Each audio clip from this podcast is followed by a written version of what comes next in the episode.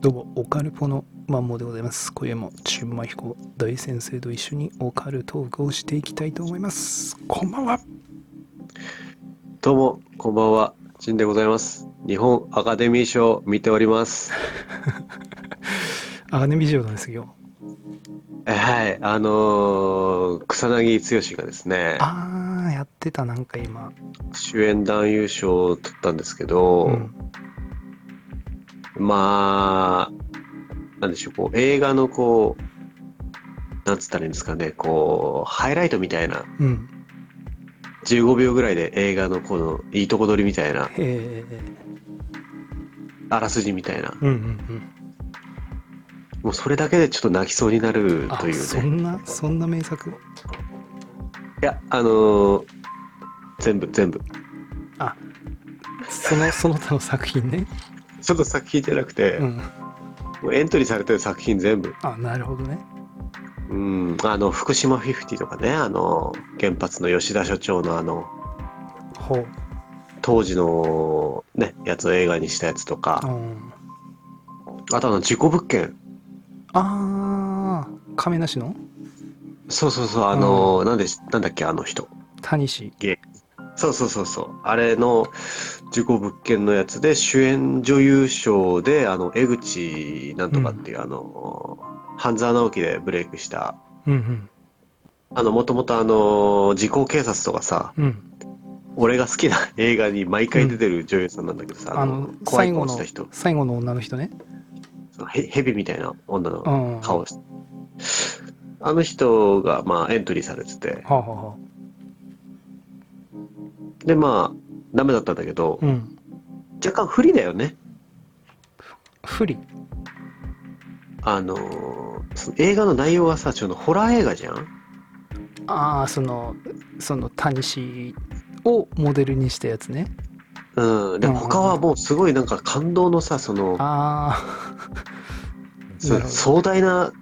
スケールでお送りしてるやつに対してあ、なさる、ほど。もオカルト作品ってちょっと不利じゃん。う、そうやね。取れないよねオカルト作品でアカデミー賞主演女優賞ね、まあ、なかなかきついよね。その、 うん、きついよね。なかなか素晴らしい役とかやってでも、そもそもがきついよね。ちょっとステージ違うもんね違うなんか違う。男は辛いよと比べたらなんかちょっとねうん。おかしいよねおかしいおかしい。でそういうのをまあこのラジオでうん。変えていこうというねそうですね。はいじゃあ今日のテーマは今日の そんなこんなで、まあ、今日のテーマなんですがこれ、まあ、宮城県民なら、はいまあ、避けては通れないと言いますかはいあの水道民営化のお話をちょっと今日はね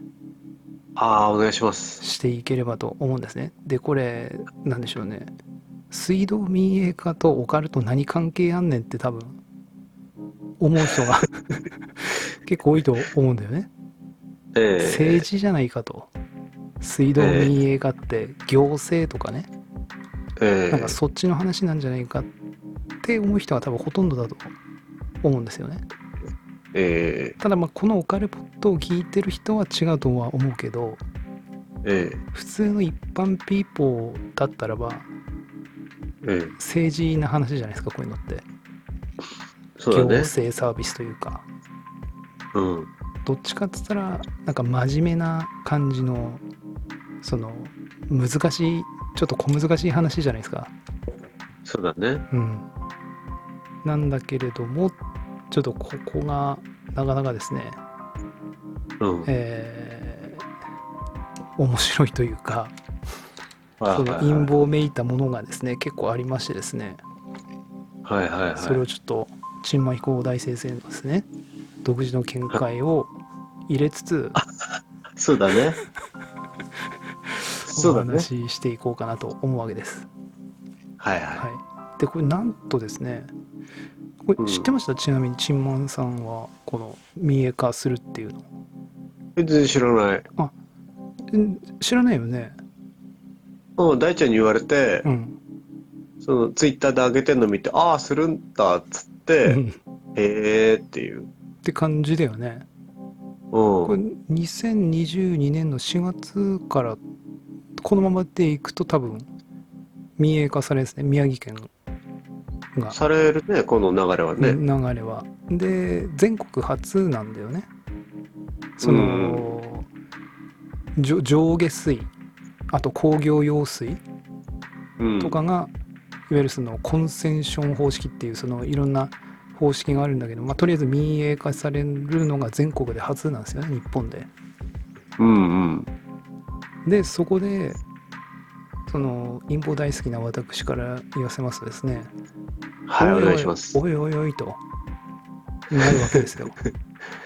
うん。マジっすかとはいはいはい。でこれちょっとねなんでしょう結構小難しいっちゃ小難しいんだよねうん。いろんなやっぱその政治的なところとかがもう入ってくるからあの普通に真面目に話すと、普通にそのもう、なんて言うんだろう普通の 政治番組的なニュースみたいな感じになっちゃうんだよね。癒着的なうーんなんて言うんだろうふ普通のいわゆる宮城県がホームページ上とかで公表していることうんを話すんであれば、をうまんあすげえ噛み砕いて話すとうん。このまま民営化しないで、えーういわゆる今の自治体のまんまうん。で運営していきますと水道料もうめっちゃ上がりますぜと。うん。なのでそれをまあ抑えるためにその民営化すして、えーその民営あのなんだ民間企業のそういうノウハウとかを生かしてコスト削減とかをして、水道料金をうんのその爆上がりするのをこう少しでも減らそうみたいななんかそんな感じなんだよねすごいあのざっくりと言うと。うんうんうんなので民営化した方がコスト削減になるし、えーいいよねっていう感じなんだよね。うーすんげえん上がっちゃうんだうん、上がるんだよね。で、民営化しても上がるんだよね、これ。これなんでうん。宮城だけ上がんの宮城だけ上がんの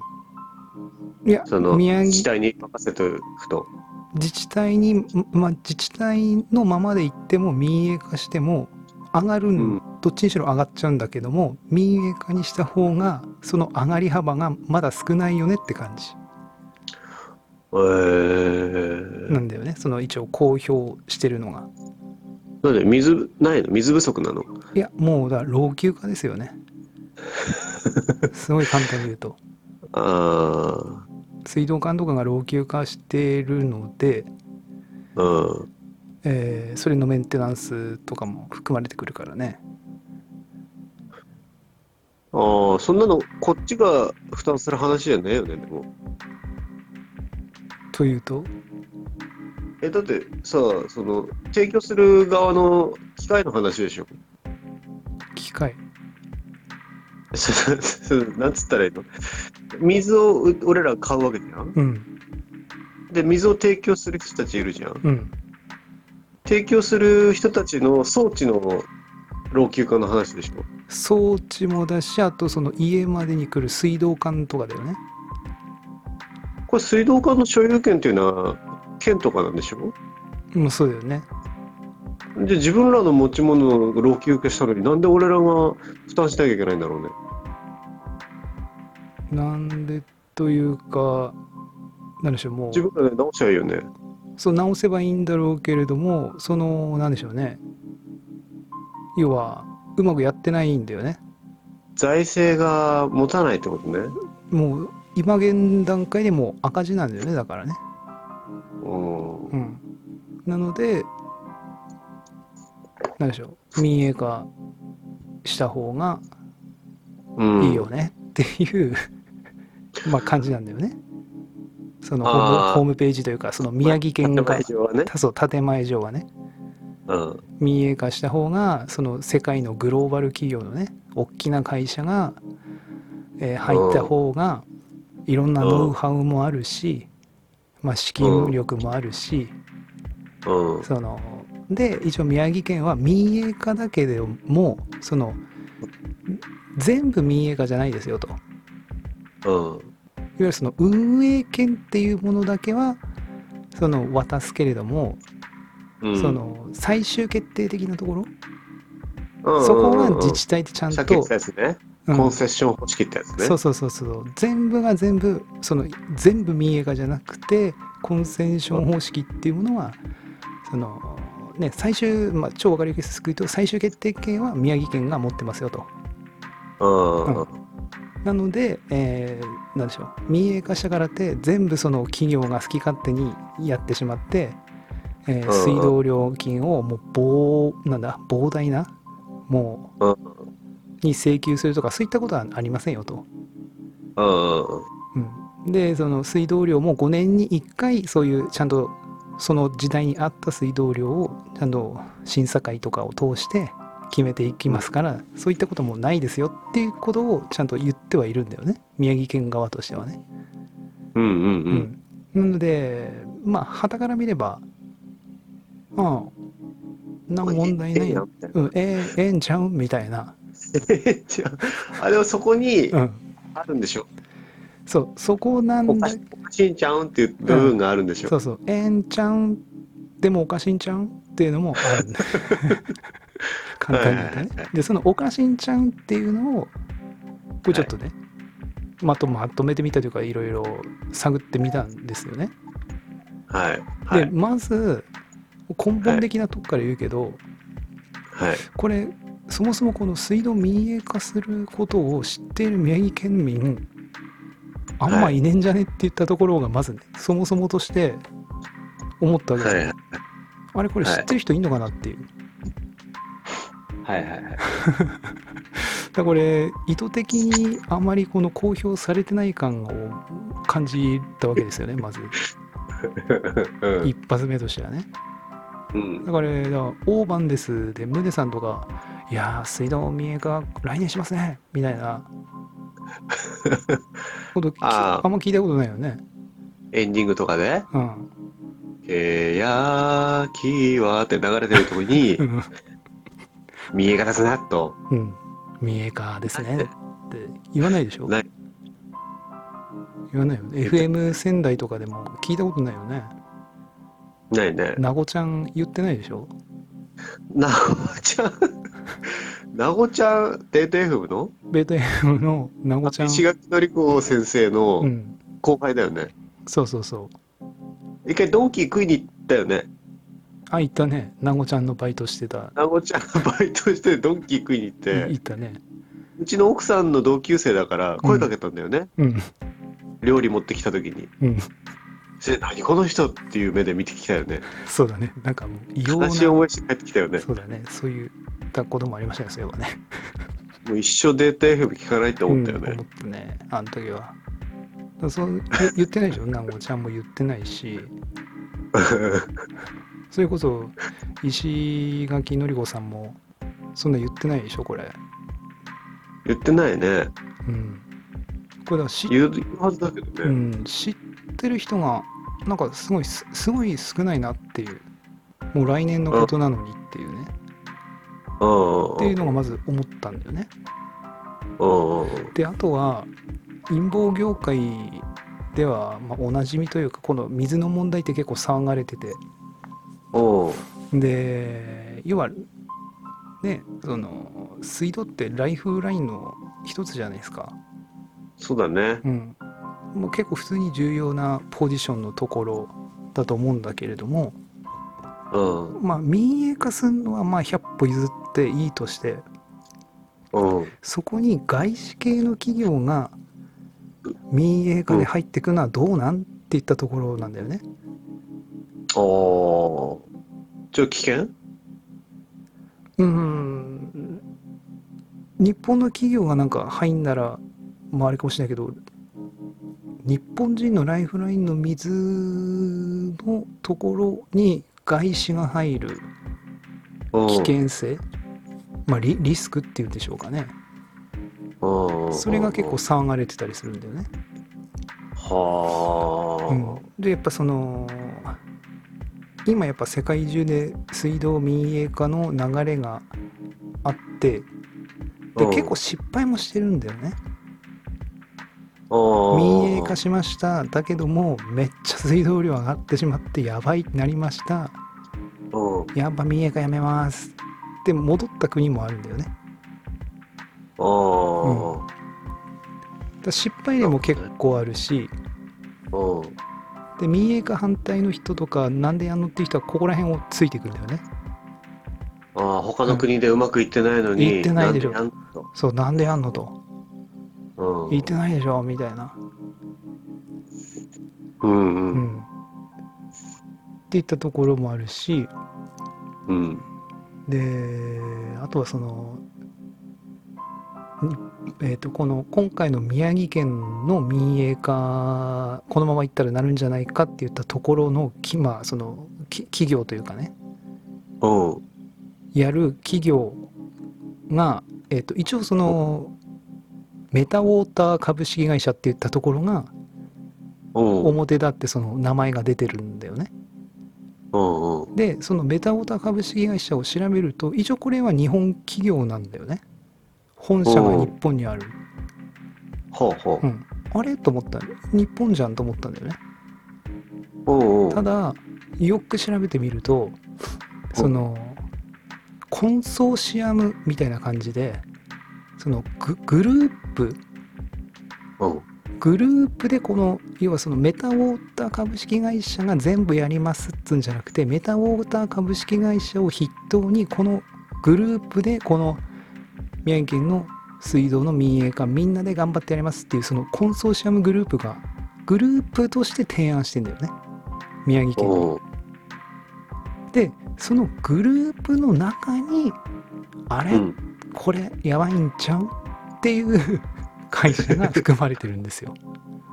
あー外外国の外国の。あーでその中の有名陰謀大好きの皆さんがし、えーもうみんな知っている、えー会社があって、えーうんボエリオんボボエボエオリオ社ボエオリオ社っていうのかなフランそういスうのわっていうってことはあのあのウニてそうですあの前出たバのバ俺の好きな言葉のバギナさんのボボですね普通に言うんだねうん そこの、えーと会社がまず入ってるんだよね、そのコンソーシアムのグループの一つに。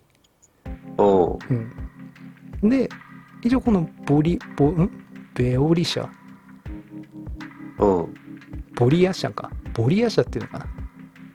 うんボリア社は何なのかっていうと一応その何でしょうね全世界のこの水道民営化の会社の中でいっちゃん一応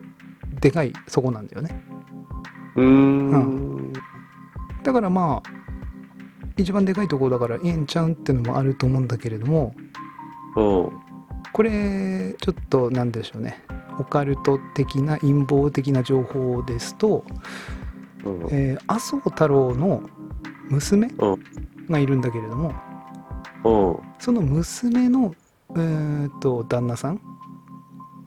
うんうん娘婿っていうのかなうんがフランス人なんだよね。えーで、えーその娘婿がはですね、うんそのロスチャイルドの分家と言われているデホン家って言ったところの人らしいんだよね。すごいやっぱりいいとこうとんうん、そうそするんだうねそう。でこれはここまでは陰謀でも何でもない。うんあえっ、とロスチャイルドの分家にデホン家っていうのがあるのかどうかは、まあ、これでも一応ネットで調べる限りだと本当って書いてるから。うんでその麻生太郎の娘の名前もなんか麻生なんたらかんたらデホンみたいな感じになってんだよねえーだからデホン家っていう、うん、ところの人と結婚したことは多分本当だとは思うんだけれども、うんこの旦那さんっていうのがそのさっき言ったうんボリオ社の幹部うんって言われてるんだよね。ほうほうほうほうん、で麻生太郎はあのー水道民営化推し組なんだよね。う。うん。だからこことつながってくるわけだよね。うんうんうん、娘婿が幹幹部として、えー働いているフランスの大手水道会社ボリオ社うんとこの麻生太郎の関係うんうんがまず浮上してくるわけですよ。うんううんんあともう一つはオリックスね。オリックスオオリリックスってあのオリックスそう、イチローがいたオリックスやね。あのーカラオケとかのああの重機のリースとかだっけあのリリース系かなリースとか派遣とかの方かなあのーショベルカーとかそうそうそうそうはいはいはいはいはいのオリックスもこのメタウォーター株の、えーまあ、当グループといったことで構成員として入ってんだけどもうんこのオリックスは何がやばいかっていうとこれ竹中平蔵がいるとこなんだよね竹中平蔵ってあの小泉政権の時の人だっけあそうそうそうそう、まあ、東洋大学の名誉教授なのかな、うんうんうんまあ、売国度って言われてるもう陰謀業界ではもうあ そうなあそういう立ち位置なのそうそうそういう立ち位置の人がだっいててあの人自民党の時の内閣の人でしょそれともかな売国度なんだもう売国度珍しいそんな人を起用するなんてねそうもう自グ民ロ党ーもうザ・グローバリスト的な感じでそあのもう陰謀業界からはもうケチョンケチョンに言われもう常連 ですね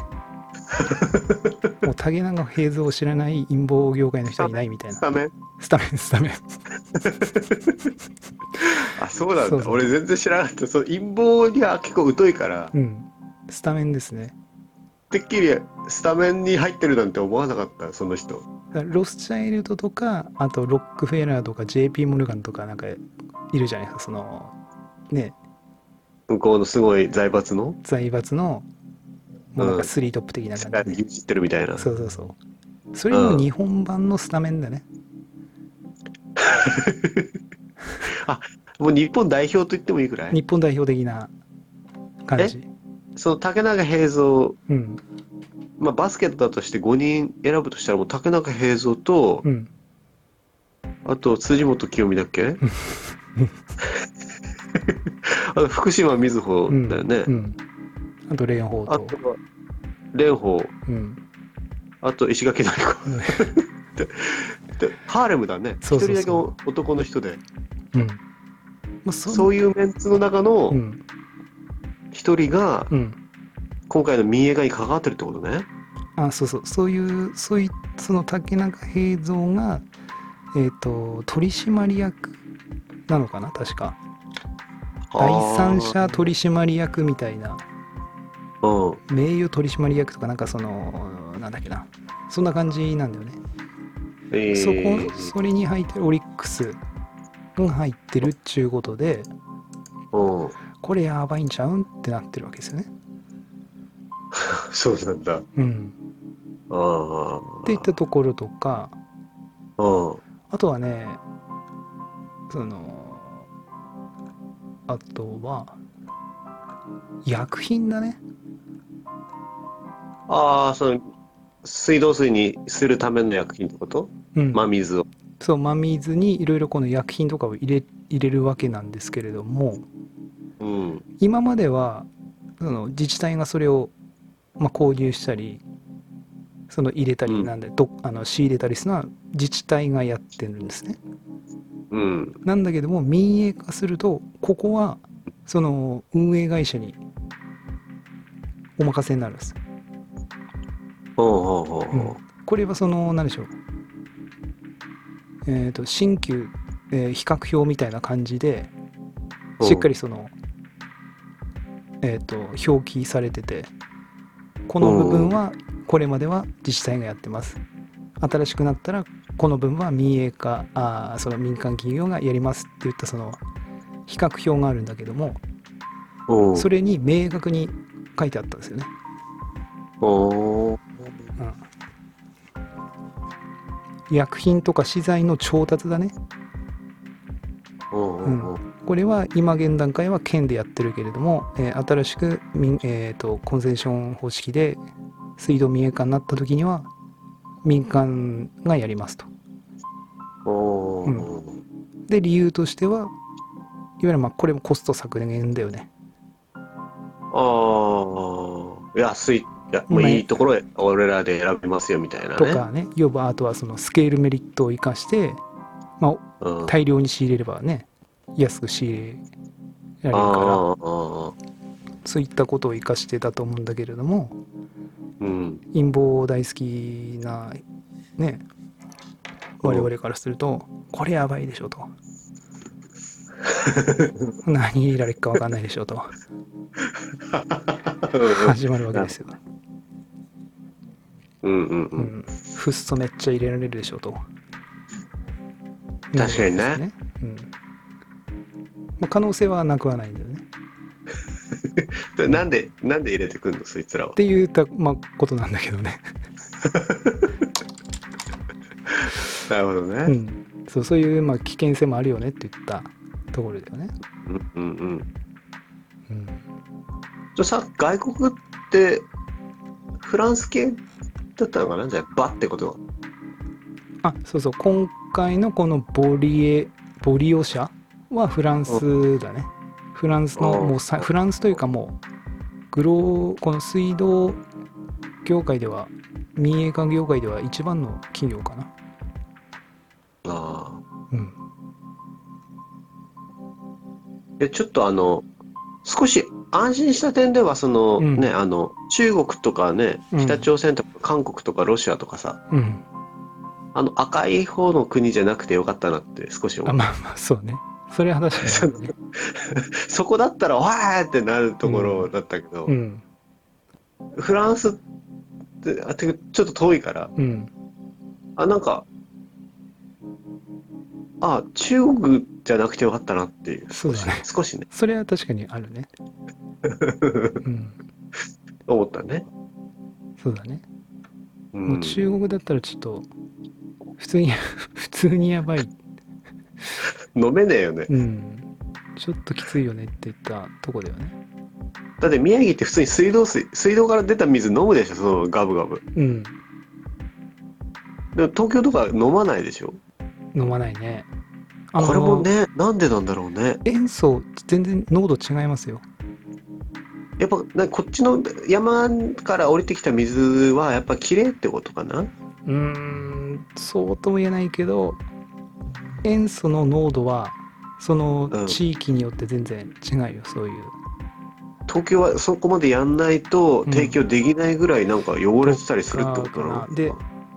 あと東京とかに限らず、その世界的に見ても日本はね、その、水水道の水に入れてる薬品のうん量とかがね確かナンバーワンだったはずだね入ってるんだ一番うん、だ飲めるなんかさその日本の水はその水道から出て飲めるすごいってなってるじゃんうん普通普通の業界というかうんで世界の水って飲めないっていう言われてんじゃん腹壊すっていうねね腹壊すっていうじゃんうんこれなんだろうな日本の水は逆に薬漬けだから飲めるっていうのがあるんですよね、あーうん、なるほどねちゃんとその消毒剤とかそういう塩素とか、うんそういったのをガンガンから飲んでるという、それ入れてるからそういう飲めるうんうんで外国のはそういうのをやってないから 飲めないっうんてなった時にじゃあそれどっちがその何体にいいのかってなった時にこれ結構難しいよねっていう判断がね、確かにね、うん飲まない方が飲まない方がうん一番いいってことなのかなうん、なんでそでの、無理して飲もうとするから、うんその薬漬けの水を飲むことになるわけじゃんうん最初からの飲む選択肢を削って飲まないっていう選択肢であれば、うん、体に一番いいよねそうだねあとはもう浄水器だよね、あうん、浄水器はうちはつけてるけどあのーうんカードリッジタイプのねまあすごいよあれうんつけたことあるない。あれね俺結構感動するんだけど3ヶ月ぐらい使ってるとさまあ真っ黒になるのね、あうんああ。こんだけあとそのなんだろうなカードリッジの前にあの網うん粗めの網がこう入ってんだけどうん3ヶ月ぐらいしてさそれ見るとさまあ鉄粉すごいのねえでえ目に見えるぐらいのゴミとかも結構なんつうの引っかかってんのよええだからあ結構やっぱ普通に汚いんだなっていう その思うよね、うん。うん、それはすごい思うだからなんつうんでしょうねそういうそうそうそうだから日本の水は綺麗っていうよりまあ綺麗なんだけど、なんだろうけどね他のそういうさアジアのああいうなんつうの茶色い水ねそうそうああいうのとかと比べたら普通にもともとね山いっぱいあるしさうん。水が豊かな国だからもともとが綺麗なんでしょうけど、それにプラスして薬品結構バカバカ入れてるからうん飲めるっていう感じだよねあれ湧いた瞬湧き水飲むじゃんみんなうん湧き水なんかタンクに汲んできて凍らしてさ、うんあの酒の氷にしたりしてんじゃんなんかあの神社とかね神社とかの近くとか、うんあの時点ではまだ綺麗なわけでしょそうだねあの時点では綺麗だねただあれも結局時間経つとやばいからね、あらそ湧いた瞬間飲めばいいってことその地面から うん、あと多分ああいう人たちって一回沸かしてっと思うんだよねあそのままそこでじゃあすくって飲むのも少し危険ってことねそうだねすくって飲むぐらいはいいんいいんだろうけどただあそこにタンクにドバドバ入れてうん、持って帰って使う時って多分一回沸かしてから飲み水とかで多分使うと思うんだよねああ多分熱処理してから熱処理してからうん多分ねそのまま飲む人もいるだろうけど、なるほどうねん、あとね、うん、そうそれに、えー、と関連してというかじゃあ日本のその水道料金うんうんのランキングみたいのってどうなのかなと思ったのねうんうんそしたらねえっ、とね宮城県がねうん結構ね水道料金高いランキングでね上位トップ30にね結構バカバカ入ってんだよね水道料金で月いくらぐらいあれ2ヶ月に1回ぐらいじゃないあのああだいくらぐらい月、うちね月っていうか2ヶ月に1回で1万6000とかかな2ヶ月分ってこうんうとんうんだから月8000、820、うん、8000、7000、8000とかかなち。ょっと高いねうん。いや俺うちは全然もうタッチしてねえからさ、うん。いくらかかってるのかわかんないけ多ど分、家族5人でそんぐらいかなって感じだよ、多分。あーちなみに一番高いのは埼玉県うんで2番目が北海道うんでね宮城県の大里町あるじゃんうんあそこね全国で水道料金高いランキング4位ですなんであそこ高いのあの人がまばらなんだよねああ供給に対してそうちょっと面倒ってことねそうそうそうそううんまばらなあと涌谷も涌山涌谷は5位です 涌谷町、楽やねうん、で飛んで9位が丸森町ですうんやっぱ田舎なんだね人がいないところはそその人一人あたりに届けるまでのコストがかかそるうってこそうとそうそうそうそうね水道管とかそうのうんそんな感じなんだよねだそんな感じで結構宮城県がねそのトップ30の中にちょいちょい入ってましてあのいろんな市とか町がねうん松島は30位だったね、えー日本のってことだよね。うんだ結構ね宮城県が高い うーんと地域なんだよね、うんうんなるほどね。うん、で、まあ、元に戻りますがだから要はなんでしょう、まあ、陰謀情報もあるはあるんですがうん。なんていうのかなそのこれ結構重大なことだと思うんだよねうん、うん。水だから。そうね。ある意味電気より結構重大な命に関わるね、水はね。ことだと思うんだよね多分あ多分っていううかん電気のその民営化とかならまだ全然わかるし今ねあるじゃないですかそういうのなんかそっちはなんか自由競争みたいなそさ。うそうそうそうそう価格競争でね、安いとこから購入できるけど、うん今回に関してはね、県がやってる、ある一定の部分を任せるような形じゃん。だうんからこっちは選べないしね。うんで20年契約なんですねうんうんだ1回民営化はいここのメタオタさんとこおやっしゃっすっつったらもう三えっ、と20年間うん。ずっと民営化って感じですね、うん。なるほどうんね。で5年に1回、えー料金の見直しが行われるとああ。でもしその三重がやっぱ失敗ですダメですってなったら多分違約金を膨大な 違約金を払わないといけないとっあうあ。ていったところで、えーそう最初の方にも話したけれども民営化したとしても水道料金の値上げは避けられないということなんですねただここのまま民営化しないまま自治体にお願いするよりかはその値上げ上昇幅はあの低くなるけれどもねって言ったああ、まあ経費がね、経費というか、あの、あれがないからね、その自治体で、うんその、やる、あれがね、削減できるからね、うん手間暇が。そうって言ったところですねなんでだからこれ、う何でしょう仕事もうん。その水道に関するその仕事うん。も多分増えてくるのかなっていうね今後日本全国でのいろんなところで。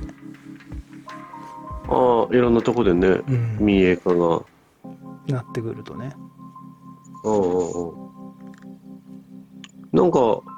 抗議してた人いたね。ツイッターでリツイートしてたね。うん、一応ね抗議してる人は結構いてであと市民団体も反対している市民団体もあってうん。 「命の水を守る市民ネットワーク宮城」っていったところがあって、うんうんうん。えーいろいろ反発はしている感じですね。うんうんうんうん、ななんかこので私はこれなんでしょう一通りちょっとまあつつサクッとだけどねうん。調べて思ったのは宮城県のホームページ上では確かにこの民営化に関していろいろ書かれているんだよね、うん。えー提案書とかも公開してるしあと Q&A を PDF とかでこのいろいろ載せてはいるんだよねうん。でやっぱりその宮城県側はさ民営化推しなわけじゃんうん。だからまあどんなその質問事項とかがこう載ってたとしてもうん。まあ、全部そのいい方向で答えが載ってんだよねその Q&A を見てもね、うん。まあ、当。然と言っちゃ当然なんだけどね、うう、んうんだから失敗世界でいろんなところが失敗してんのになんでやるんですかみたいな問い合わせのその Q&A にも載ってたんだけどね、ん。うんうんうん。それに関してもちゃんとそのうまい返答で書かれていたりはするんだけどね、うんあただなんか本当に思ったのは最初に戻るけれどもこれ普通に単純に民営化することを知っている宮城県民があまりにも少ないんじゃねえかって言ったところうん。そこになんか答えがあんこちょっとあんのかなっていうあんまりこう 大々的に「えー、と見えがします」って感じじゃなくこうこっそり進めてる感がすげえすんだよねああうん。結構大事なことなんでしょうけれどもうん。うんサクサクっとなんか通っていっちゃってる感じがしてですねなんかあんのかなっていうねことをすげえ思いましたよねうん。なんかあの、大阪とかだと反対の声で、うん、うんあの、水道見え化できなくなっうん出なかっうんうん、そうそうそうそう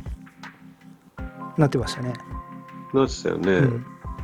で、結局それ、それだけこう、ね、向こうはしっかりね、うんみあの県民の声が、うん府民か、うん届いて、実際にね、それが反映されてるようだけど、宮城はなんかね、うんまあその地方というか宮城県の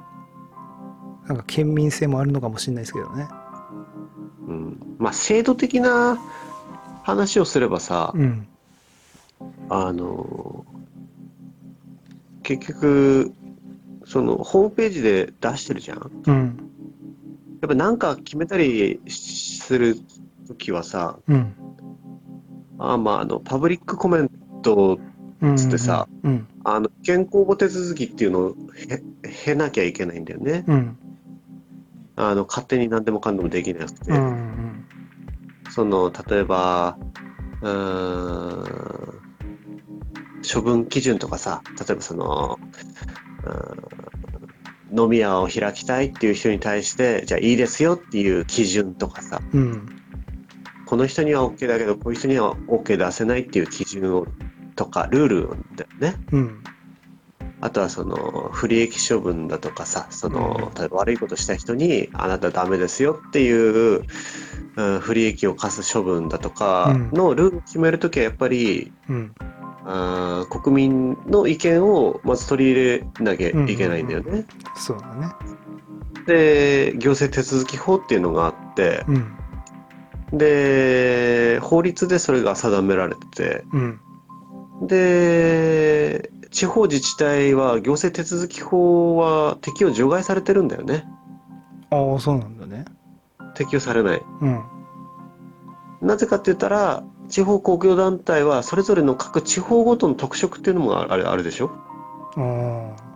宮城には宮城うん北海道には北海道、うん沖縄には沖縄のうん特色があるから一律に決められないわけじゃんなるほど住んでる気候も違えまばあさ、そうよね職種も違えばうん年齢層も違うしさうんうんいなくなれば老人とか多いしさうんだからそういったものは適用をとりあえず除外にして行政手続き条例って言っておう条例によって定めてんだよねうん手続きをうんうんうん結局は国民県民のうーん行動とか生活をこう制限するのには法律の根拠が必要ってことになってくるんだよね、うん基本的には。なだるほど。けど法律の根拠で、うん県民を縛るには少しいろんな地域が多種多様だからうん。条例で、えーそれぞれ決めていきましょうっていううんうんそういうことで、えー各都道府県とかで条例ってもんがあるんだよね。うん。なるほうん。だから、それぞれの住んでる場所で条例って違うじゃん。ど。そうだね。うん。東京都の条例もあったり、いろいろありますよね。そのそうそとうそこうろそうでね。だから、今回のその、水のやつもさ、うん。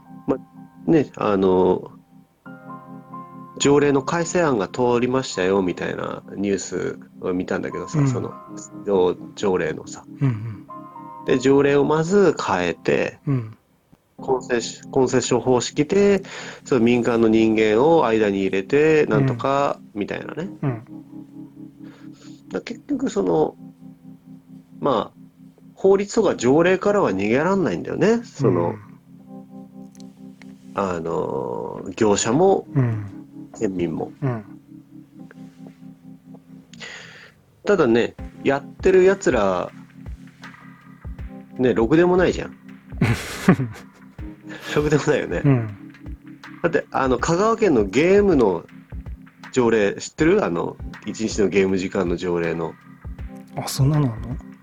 あのねゲームをすることで、うんそのお体頭によろしくないとか目によろしくないとかっつって、うんゲームを規制する条例がうん可決したんだよね去年とかうんおうでもそのパブリックコメントっつってその大ちゃんがさっき言っうたんうんうん国民の意見の、うん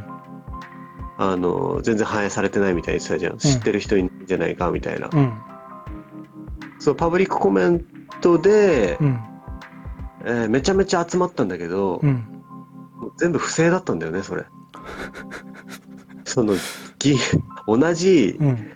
その香川県の県庁みたいなところのパソコンから大量にこう送られてたアンケート調査とかおう回答しているパソコンがなんか、同じパソコンからいっぱい回答来てるみたいなうん県庁のパソコンからだったみたいなう、んまあそんなグダグダのやりたい放題やってんだよねうんうんだからだからねあのーなんだろうそう癒着とかささっき言った竹中平蔵とか麻生さんとかさ、うんそっちとのつながりで、うんあーじゃあそこにそっちに金が入るようにやりましょうってうん県が決めたとしてねうんもう俺らにはまあどうしようもないんだよねだからやっぱりうん悲しいねそのあの不正をさされてさ、うんただうーんなんだろうなうーん今回のその三重県の水のあれも、うんあの一応1ヶ月っていう規定であのパブリックコメントうんをあの募集はしてんだよねしてたんだよね前ね前あれ今もだっけでろな何百という意見と、うんな何十という期間とっていうしっかり意見を入れて、うんやっぱりそのほ条例を無視しないでやっぱりうんやってんだよね。うんうんで結局まあね中身どうだったか知らないけども、うん今回に至ってるわけでしょうんじゃあこれどうすどうしてうんどうしたら、これ今の状況を打破するかっていう話だよね。うんうんそこでうんあのー国県民にできることはうん直接請求なんだよね。直接請求そうそうそう。県とか市とかがうんおかしなことやってたら、うんあのー連勝うん名前みんなに書いてもらって、うんうん、提出してうん議会にああそうい議うの案がしてもらうっていうあるんですねありますありはあまはすあはあはあただ聞いた後に多分絶望するけど、一応説明するねうんお願いしますあのね直接請求って4つぐらいあるのねうんうんまず1個は条例の制定とうんうんあと開廃請求うんあとは事務監査請求うんあと議会解散請求と解職請求うんまあ、事務監査請求ってのはもうその地方公共団体がやってる全てのことようんおかしなことやってたら「わあおかしいやろ」っていうことが言えるのうん例えばあの最近だとトリエンナーレとかあったじゃんあの愛知の、はいはいはいあれもね高須先生がさ、うんいっぱい集めてさ、うんやってたねあの町のリコールやってたでしょやってたねあれは有権者総数の3分の1以上の連署でうん「おかしいやろ」って「うんやめろ町」っていうのができんの、うん選挙管理委員会に出してうんうんでそれが通れば有権者の過半数の同意で住民投票してうん辞めさせられるのよ、だかなるほどら今回じゃああのどういう方法を取るかっていうところだよねうんうんで結局俺考えたのはさその、今回のその水道民営化するにはさ、うん条例で、まず最初決めてるでしょ。うん条例の開廃請求をすればいい。それするとどどうなのこれをするにはね、うん有権者総数の50分の1の連勝で大丈夫。有権者総数の50分の1ってことはえっと宮城県ってことあそう、有権者だから、うんあー18歳以上あーなるほどの宮城県の人口、い仙くら何人台ぐらい仙台市じゃないってことね多分県議会議員とか知事がは動いてるでしょ。うんってことは県議会議員だから、うん県の議会だから、多分県のいな300万人ぐらいいるのかな、宮城県いくらぐらいの、仙台市で100万超えてるでしょ、仙台市は超えてますよ100万人超えてるよね、えー、っと、190万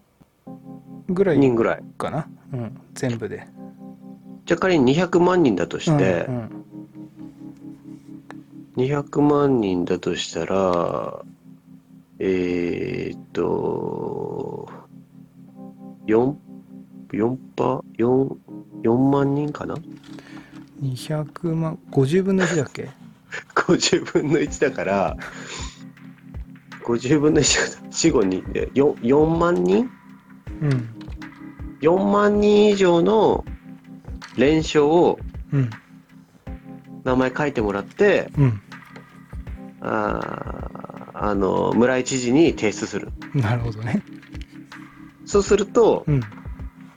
えーっともらってからうん20日以内に意見つけて議会に出さなきゃいけないの村井知事ははあ、はあはあ、県議会にうん、で議会に上がったでしょうん、ここがね一番ねハードルが高いんだけど、うん、議会で過半数の同意でうん。を得ないといけない半 分。半分今回さきついね。その過半数の同意を得て今のさその、条例が制定されてるでしょ、うん、うん、うん、反対19賛成30何歩とかってなってたでしょ、うん。結局同じあん 同じ勝てこないとがね起。きて、勝てないね。そうそうそうそう勝てないよね勝てない、勝てない。であのダメでしたっていう通知が来て終わるのよあってことあ、は、うん、そのなんつうのこれに関してはもうどうしようもないんだよね、なるほどね。もう、しあれやね。しょうがないやつね。トランプさんとバイデンの戦いみたいな感じだよね、そう今ね。ただうん、ただねうん。県議会議員選挙っていうのがあるでしょはい。だからあの人たちが今あそこにいるっていうのは、うん。俺俺たち県民の民意であそこにいるのよ、うん、そうだよね。でそいつらが水道のあれをねアンケート多数ね票多数でうん。その水道のね会社をコンセンション方式でうん。民営化してるわけだから、うん。あのほあれは俺たちの、うん。その願いみたいになってるよね意思みたいなうんうんうん。まあ、選選挙ですもんね。そうそうだからそうじゃないやろっていうことでその、ね自民派的なうんやつらを、うん。こう落としてうん次の選挙で、うん。でその民営化を阻止するっていう方法しかないわけなんだけなるどほどね。じゃあ自民とかのやつらを落としたら今度立憲的なやつら とか、来ますよ ね。社民社民系立憲系共あとは産系共産系しか残ってないじゃん、うん。これ大変なことになる大よ変だね、これね。これだ からその民営化を取るか朝鮮化を取るかどっちかになってくるこう、もう、これそう考えるとさ、ドツボだよねもうもう、絶望だよね。だからそう。だからうん。 昔の、うん。あの大ちゃんも多分見たと思うけどあの選挙うん。さあの、テレビのさあの、演説言えるチャンネルあんじゃん一人で演説言えるちゃん政見放送政見放送、うんうんうん昔のさあのうん自民党のじいちゃんの政見放送見たなんかあの自民党がしっかりしてれば、うんだいいのに自民党がおかしなことすっから周りにハエがたぐ湧くんだとかっつってうんそれが共産党だとかって 言ってたよあわあ自そ民う党さえしっかりしてればとかっつってうんえそのじいちゃんが言ってることが今起こってんだよねみそれ宮っ城て県あれなんかあのめっちゃえ右系な人のおおじいちゃん多分ね、うんそうそう右系のおじいちゃんああ見たことあるかもわかんないなんそのか大日本なんとか党とかそんな感じじゃないうんそうそうそうあのさああはいみ見たことあるそれ結局自民党がしっかりしてないからうん大橋のやつが湧くんだっていうだからこれさなんか、うんほんとこの年になってうんこのせなんつうんですかこの政治とかこの選挙のやばさそしてうんもうんうどうしようもない、もうどうすることもできないだなっ うんていうこの絶望を感じる感じ、そうなんだよね、うん、そうなのこれもうなんて言うんだろうすごいよねようここまでなりましたなっていうところだよねうんそうだからこういうさその陰謀系俺大好きだからさ探ってくじゃんうんそうするとさもうこれどうしようもないやんって言ったところに行き着いちゃうんだよねそう だねそうだよねそうだから陰謀とかでその何例えばこういう例えば今回だと民営化でやあかんあかんってこうやばいやばいってさうんんなるっていうかこのた楽しいっていうかそのなんつうのわーってなるなったとしてだようんじゃ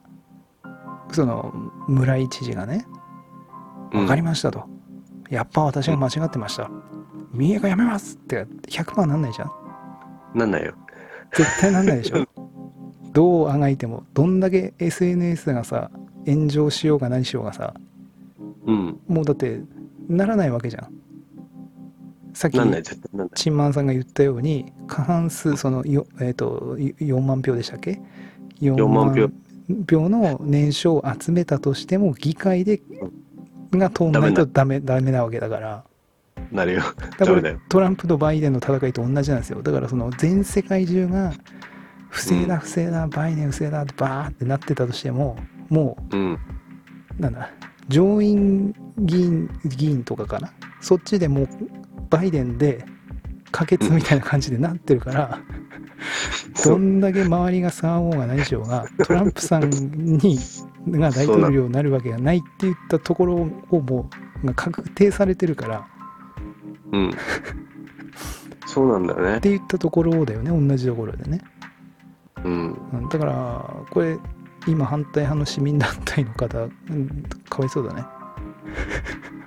だからそうそうだからその反対派の人たちも、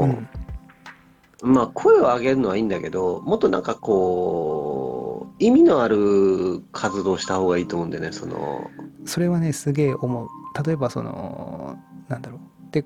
うん、いつもね、こういう反対系の人たちを見て思うのがね、うん、もうネット戦略がね、もうクソすぎるんだよ ね。あのうん真面目なのか、ふざけでやってるのかが、おようわからんのですよ。うん、うん、だそう今言った、チンマンさんが言ったように、本気ならその年商4万票を集めないといけないんですと。うん、で、ただこれが通ったとしても、その上院議員が過半う数取んないとダメなんですって言ったところとかも多分絶対知ってると思うんだよね。うん、ななのになんかさ説明会しろとかねうん、あとなんか嘆願書嘆願書かななんか出してきましたとかうん、あ申し入れ書か緊急申し入れ書をを提出してきましたとかっていうのがまあうん、出てるんだけれども、うん。いや、なんか意味ねえことやってるような。でまあね なんかこのどどの経緯でやってるのかただここら辺もねなんか視点を変えるとこの人たちが 逆に陰謀何陰謀なんじゃねえかみたいなねあのね、一番いい方法はあんだよ。をあじゃあチンマン教が考えるうん。この宮城県民営化のベストな止めれるチンマン教だったら。チンマン教だったらどう止めるかっていったところをちょっとお願いします。いいですか発表して。はい、はいえー、文春ですね。文春法ってやつですか。文春法です。結局はその、竹中平蔵とか、うん麻生さんの親族の会社にうん金が流れてるっていううん事実をうん。大々的に報道することによって、なるほど。あのーね、内閣とかは黙ってないから、まあ、うん一応、ね、地方自治法であー宮城とか仙台は独立してね、うん別に主従関係もないし上下もないから国と地方はね、うんうんだけどなんか不正な金の流れとか、うんあーね、それ会社を決めるにあたってうんその知ってる人をお優先的に選んだっていうのはそれはダメなことだからね。うん結局その親族とかがやってたっていうのを大々的に、うんあのーニュースにすることで、うんうん、一回白紙にしてもう一回ちゃんとせんその企業をうん選びましょうねっていう段階には立ち戻れると思うよ。うん。なるほどね。うん、ただこれね、そうさっきちょっと言うの忘れたかもいや忘れたんですけど、うんその業者選定の際にその、うん宮城県の自治体のその県議会委員のやつらが決めてるわけじゃないんですよ実は、うんうんうん、審査会ってのがちゃんとあって第第三者審査会みたいなねうんうんうんうん、でその審査会ではこの企業名は全部伏せられてるんですよ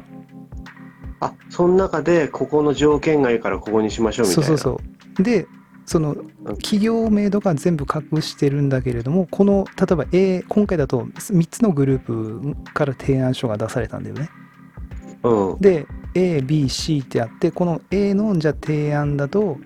えー、とあうんこういう提案があって、でこういう戦略があってみたいなこんぐらいコストが削減になってみたいなその提案書が ABC3 種類提出されてその中でこうポイント付けしていくんだよねその審査会で。うんうんうでん、その審査会でポイント付けした結果例えばその A っていうグループが1万でしたなので A の提案書を書いたところがじゃあ今回優先的にその何でしょう取引していきましょうってなって初めてそこで、うんえっ、とその何でしょう A はなんとか、えー、とメタウォーターさんでしたみたいな感じのことが分かるみたいな感じだよねうんうんうんうんなので何でしょうあ適正ですって一言言われておしまいってこともしかしてそう厳しいねそう壁は壁はね熱いねそうだからその審査会にまでもその根回しししないと無理なんだよねもしそ の陰謀的なことがあるんであればただまあ、うん根回しとかはねこういう政治家は得意でしょうから、そうだね、まあ、審査会だろうが第三者機関だろうがななんかあったとしてもそんな根回しなんかねいくらでもできますからそんなもんは。でねうん、金で何とでもできると思うんでまあ、うそのその審査会が本当にちゃんとした判断をしたかどうかは分かんないけどもねただ一応そういう審査会ってのがあって、えーちゃんとやってますよっていう名前も隠して、えーポイント方式でちゃんと,、えーと審査してますせっていう体では言ってるんだよね一応ねうんうんうんうんうんなるほどねそうだこれもう立候補するしかないってことだよね、だからもああ。ってことは、チンマン島です かチう。チンマン党って、チンマン教、自由、自由チンマン党だね。自由チンマン島。チンとマンは自由ですよっていう、その、うん。その、いつ何時でもチンとマンは自由ですとなるほどね。はい。後藤輝樹のその、とことちょっとかぶり ますね、もしかするとね。あの人もなんかちょっとすごいね、うん。ぶっ飛んでる、そうそうそう。ああいうのは軽蔑の眼差しですから、うちの党はああいう。そうなんですね。その、あ、目指すそうなんですよ。目指すあとこの、ろはイン一緒じゃなパクいでトです勝負とかししないですから。か。あ、なるほど。そこは、ちゃんと、ちゃんと政治うん。やりますよ、うちなは。るほど。じゃあ、ああいうわけわかんない、えっ、と、政見放送はしないって言ったことですね。そうだね、あの、ああいう人とか、うん。あとは、あの、山本太郎のとこの、あの、重度の障害持ってる方とか、えそういった方は少しね、その、国民のために働こうとしてますからえ、うん。私は、はい。ちょっとね、なるほど。うん、ふざけてないから。なるほどですね。あの、抗議してたさ、うん。あの、ツイッターの人は、あれ、宮城県の人なのあれ。抗議、電話してたって電人話してた人。あれは違うんじゃないかな。あれ、何者なのこう、 あの人は、活動家の人あれ俺ちょっと見たの帰りの電車の中でうん。なん何者なんだろうと思って何者なんでしょうね。一般市民で政治活動を行ってる人らしいですね。あの人さうん。三重県民じゃないよね多分ね宮城県民ではないと思うね。あの人竹中平蔵を嫌いなだけだよねまあなんか、は竹中平蔵みたいなさ、うんハッシュタグとかあ、あ、本当？ああ、そうだね。はいはいはい。昔、ん違う問題とかでもなんかその、うん。結局なんなんつうのそのあのあれと一緒だよねあの石垣のり子と一緒に見えたんだよねなるほどね。そのさ、みあのー結局、あの石垣のり子たちもさ、うん。別にあの森喜朗さんをつつきたくてさ、あの女性、ね、別紙問題をさ、うん。言ってね、うん。わーわー言っててさ、うん。実際、ウイグル地区でさ、うん。あのレッとかさ、うん。拘束されてる女の人たちのこととか、一切ね、訴えたりしないじゃん。うん。うん。そうだよね。うん結局、政治利用してるだけだよね、女性問題を。そうだよね。だよね。うんで、そのさっきのその人もさ、うん。竹中平蔵がただ嫌いなだけでさそこを叩くためにさその宮城のさ水道の問題を持ち上げてさ、うん。もし竹中平蔵がその水のそのコンセッションの会社にうん。名乗り出てなかったらあの人言ってきてないよね今回の発見あ、まあ可能性はありますよね。だよね、うん。まあ平蔵さんは竹かな中り平蔵を叩くために宮城県のこの今回のやれをただ利用してるだけだよね、それはあると思いますね。まだあ、うん。そのやめてほしいよね宮城県民じゃねえのに関係ねえじゃんって思ったのよ まあそうやね。そうだよね、うん。電話したって言ってたからね。ただ職員の人もなかなかだからそうそうそうしそのやり取りも俺ね見たんだよねそうのん職員とのやり取りも、いうん。やそりゃそうなるよなって、うになるでしょうね。わーめんどくせえの来たみたいなさ顔でチラチラ隣の、ね、デスクの人にさ、うん。やってる感じだよね絶対ね まあでしょうね。私だったらそうでしょうね。多分。そうだよねただなまあ、なんかさもうそういう活動が絡んでくるとさちゃんとしなきゃいけない問題もさ、うん。もう、桜井誠絡んできたみたいな、そうなるじゃん。まこっちゃんね。ちゃんとしたこ、ね、県民がちゃんとした自分の主張をうん。しっかりとするっていうのが大事でさ、そのわけのわからないその輩が絡んできてっていうとさ、うんもう、なんつうのその主張した人さえ、その変な輩とどう、もう一緒くたにされてさ、うん。ね、しっかりとした主張をしてるのにちゃんと聞いてもらえないっていう現象も起きてしまうわけじ ゃん。だなんか、あれだよね。こういう、なんでしょうね。その、ま、巻き添いかと言いますか。その、 ねえ巻き添い食らう感はありますよね。うん。っうんてこと巻き添いその今言ったようにそのお同じくくりで見られちゃうというかねそうそうそう、そうなんだよ。その危険性はありますよねだからそういうのも狙ってるのかなっていうのもなんか思ったりもするよねその少し広い目で見るとねうん。だからね、あのー主張をするのはいいんだけど、うんあの、集団になってはいけないっていうのはそういうところだと思うよ。なるほどねあの、一人一人がしっかり自分の主張をして、うんうーん、まとまるとうん一緒くたになるから。うんまあ全部そう。うん